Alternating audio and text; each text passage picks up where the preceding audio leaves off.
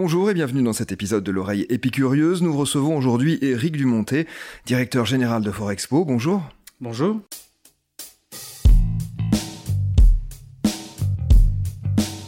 Eric, tout d'abord, est-ce que vous pouvez nous présenter Forexpo ? Bien sûr. Alors, Forexpo, c'est le salon de la sylviculture et de l'exploitation forestière.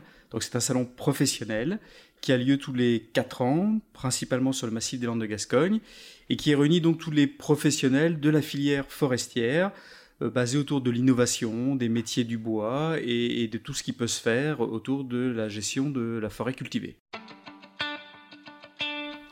L'an passé, l'édition a dû être annulée en raison du contexte sanitaire et elle se tiendra donc les vingt-deux, vingt-trois et vingt-quatre septembre à Mimizan, dans les Landes.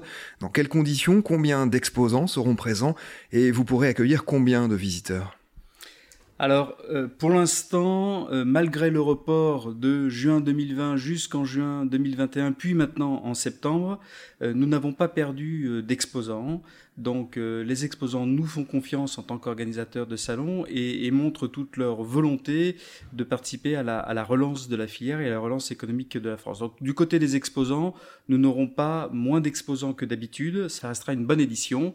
Du côté des visiteurs, là c'est un petit peu euh, l'incertitude. On sait et on a déjà beaucoup de marques d'intérêt et donc de volonté des personnes de venir à Forexpo, mais vous dire si on sera sur les vingt-huit à trente mille personnes comme d'habitude ou plutôt à vingt-cinq mille et quelles seront les règles et, et en termes de jauge, et cetera, qui seront en, en septembre deux mille vingt et un, je ne peux pas vous le dire. En tout cas, euh, les exposants sont présents, l'organisation est prête pour faire un joli salon, et on espère juste qu'on aura, en plus du professionnalisme, la convivialité nécessaire à ce genre d'événement. Combien d'exposants sont là d'ordinaire et combien seront-ils cette année ? On restera comme d'habitude sur environ quatre cents exposants euh, avec un certain nombre de co-exposants, ce qui fait que la boucle, puisqu'on est réellement un salon professionnel en forêt, et c'est ça la spécificité de Forexpo, c'est qu'on est en forêt avec des démonstrations de matériel euh, en réel, j'ai envie de dire, eh bien euh, voilà, il y aura une boucle de deux virgule cinq kilomètres avec des exposants tout le tour et il y aura normalement pas d'emplacement libre, tout sera complet. De façon générale, les visiteurs qui viennent sur ce salon, est-ce que ce sont uniquement des professionnels de la sylviculture ? Oui, euh, Forexpo est un salon professionnel et il est réservé aux professionnels. Euh, c'est un endroit où on parle d'innovation, de nouvelles technologies, mais aussi de matériel forestier lourd, des tracteurs, des têtes d'abattage. Euh, et donc, euh, il n'y aurait pas d'intérêt à accueillir des personnes qui ne seraient pas de la filière. On n'est pas là pour parler de, euh, d'accès, forêt ou autre chose, mais c'est vraiment basé sur l'économie euh, du bois. Le discours euh, avec le grand public autour de la forêt qui est nécessaire, qui est important et qui est l'une de, pri- de nos priorités, doit se faire dans d'autres enceintes. Cette économie, elle pèse lourd en Nouvelle-Aquitaine. C'est effectivement un secteur majeur de la Nouvelle-Aquitaine. C'est un chiffre d'affaires de dix milliards d'euros, euh, la filière bois en Nouvelle-Aquitaine.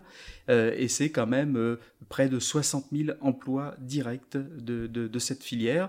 Donc c'est un, c'est un secteur économique euh, important, assez prospère, qui se relance après, après la crise sanitaire.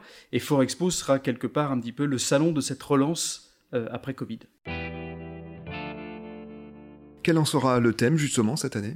Alors, on est toujours sur l'innovation, comme tous les salons, sylviculture et exploitation, avec un focus tout particulier sur la formation et les métiers du bois. C'est le point spécifique de Forexpo deux mille vingt et un. Relance économique dont besoin de femmes et d'hommes pour travailler en forêt, pour venir faire de l'économie et d'écologie, puisque c'est ça le travail en forêt, c'est ça cette filière forestière. Et, et donc, eh bien, c'est évidemment autour des métiers du bois, de la formation, parce qu'il y a des réels besoins en matière euh, de main-d'œuvre dans notre filière. Vous parliez tout à l'heure des chiffres hein, de cette filière du bois en Nouvelle-Aquitaine. Vous parliez aussi de la crise sanitaire. Est-ce que c'est une filière qui en a particulièrement souffert ? Peut-être pas plus que d'autres euh, filières, puisque je pense que tout le monde a, a souffert et que tout le monde continue à souffrir euh, de, de, de cette crise. La seule petite chose, c'est que, euh, que ce soit le ministre ou que ce soit Madame la Préfète, à plusieurs reprises, ils ont bien insisté durant cette crise sur le, le caractère euh, nécessaire à la nation de notre filière. Le bois, c'est un matériau d'avenir, et euh, la meilleure façon d'avoir du bois, ça reste encore de couper un arbre et d'exploiter euh, cette forêt, d'exploiter vie durablement dans le cadre d'une gestion euh, durable. Donc on n'a pas plus souffert que les autres, par contre on a des perspectives extrêmement positives dans la relance, avec un plan de relance mis en place d'ailleurs par, par l'État, pour construire euh, évidemment en bois, pour utiliser le papier, tous les usages classiques du bois. De votre point de vue aujourd'hui, est-ce que cette filière bois en Nouvelle-Aquitaine est suffisamment structurée ou est-ce qu'elle a encore un travail à faire pour euh, finalement assembler tous les chaînons ? Elle est bien structurée. Est-ce qu'on peut faire mieux ? On peut toujours faire mieux. Mais c'est une filière qui est euh, aujourd'hui bien structurée, avec une interprofession qui part des producteurs de bois, des pépiniéristes même qui, qui font donc les plans, jusqu'aux utilisateurs, aux architectes, euh, pour essayer de, euh, de travailler avec eux sur cette construction bois qui est quand même quelque chose euh, d'essentiel. Donc c'est une filière qui avance, qui avance euh, bien et qui arrive jusqu'à aujourd'hui à régler euh, plutôt collectivement euh, ses problèmes et, et, les, et les différents challenges. Donc voilà, et il y aura évidemment encore quelques petites marges de manœuvre envisagées. Dans cette filière, vous parliez des besoins de formation. Quels sont justement les métiers qui ont le plus besoin de personnes formées ? Alors, ce qui est extraordinaire avec la filière bois, c'est qu'il y a une pluralité de métiers, il y a une polyvalence attendue euh, des personnels qui est assez importante. Euh, aujourd'hui, euh, le bûcheron en chemise à carreaux avec la hache sur l'épaule, euh, c'est une belle image d'Épinal, euh, mais on le retrouve plus sur le massif. C'est effectivement la mécanisation qui a un vrai progrès social, euh, aussi par rapport aux pénibilités de travail. Et donc on a besoin, quand on est dans une tête d'abattage, à la fois d'être un bon forestier, mais aussi de savoir se servir d'un ordinateur, parce que toutes les têtes d'abattage et autres tracteurs sont euh, euh, avec de l'informatique embarquée. Donc il y a une technicité de ces, de ces métiers sur la forêt, mais aussi sur les nouvelles technologies. Et c'est ça qui est intéressant, c'est qu'on est une filière, certes, qui travaille sur un matériau traditionnel, mais ouverte sur les nouvelles technologies, sur la gestion par drone, sur l'informatique embarquée, je vous en parlais, sur la cartographie en ligne, et cetera. Donc c'est ça aussi la forêt, c'est tous ces nouveaux métiers qui s'ouvrent à nous aujourd'hui. Vous l'avez rapidement évoqué tout à l'heure, mais en matière d'environnement, quelle place peut occuper la filière, ou pour le dire autrement, quelles sont les conditions pour qu'elle s'inscrive dans une démarche de développement durable ? Si vous voulez, euh, elle est déjà dans une démarche de développement durable. D'ailleurs, je note que la forêt était gérée durablement par les sylviculteurs avant même que la notion de gestion durable existe et soit, et, et soit dans le langage commun. Euh, aujourd'hui, la forêt française gagne en surface chaque année. On n'est pas sur la déforestation de l'Amazonie ou sur d'autres. On est sur une, une forêt qui, euh, qui gagne en surface et qui est de plus en plus gérée par des propriétaires qui vont pouvoir faire de la prévention contre les risques, qui vont pouvoir produire euh, ce bois et qui vont le récolter aussi dans le cadre de règles précisées, puisque tout ça est encadré par, par, par des règles de l'État. Donc on arrive vraiment sur cette profession à allier euh, économie et environnement, et c'est ça aussi qui plaît aux nouvelles générations. C'est de l'économie, mais c'est de l'économie verte. Vous le disiez aussi tout à l'heure, Forexpo, ça n'est pas destiné au grand public, et vous avez cependant des efforts de communication à faire justement pour faire mieux connaître la filière.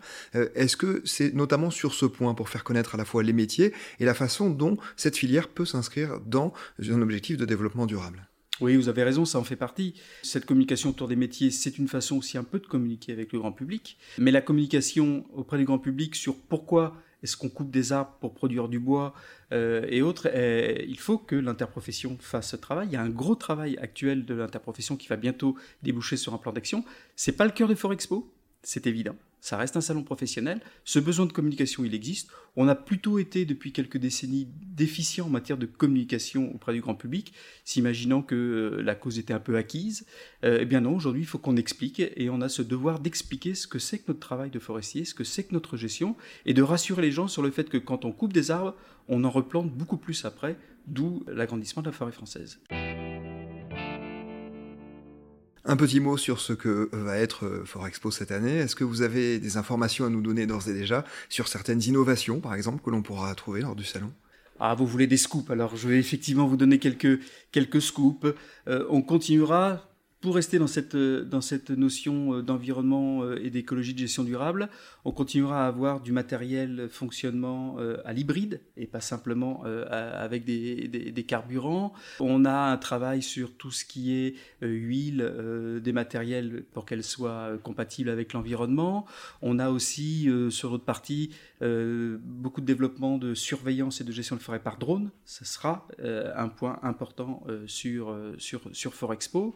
Et Et puis, euh, eh bien, un petit peu de matériel nouveau, euh, des choses qui ne manqueront pas d'intéresser les professionnels, mais je ne peux pas trop en dire, sinon euh, on aura un peu moins de visiteurs. Mais, mais je vous promets que les démonstrations qui seront faites euh, en situation, en forêt, ne manqueront pas d'intéresser les, les personnes présentes.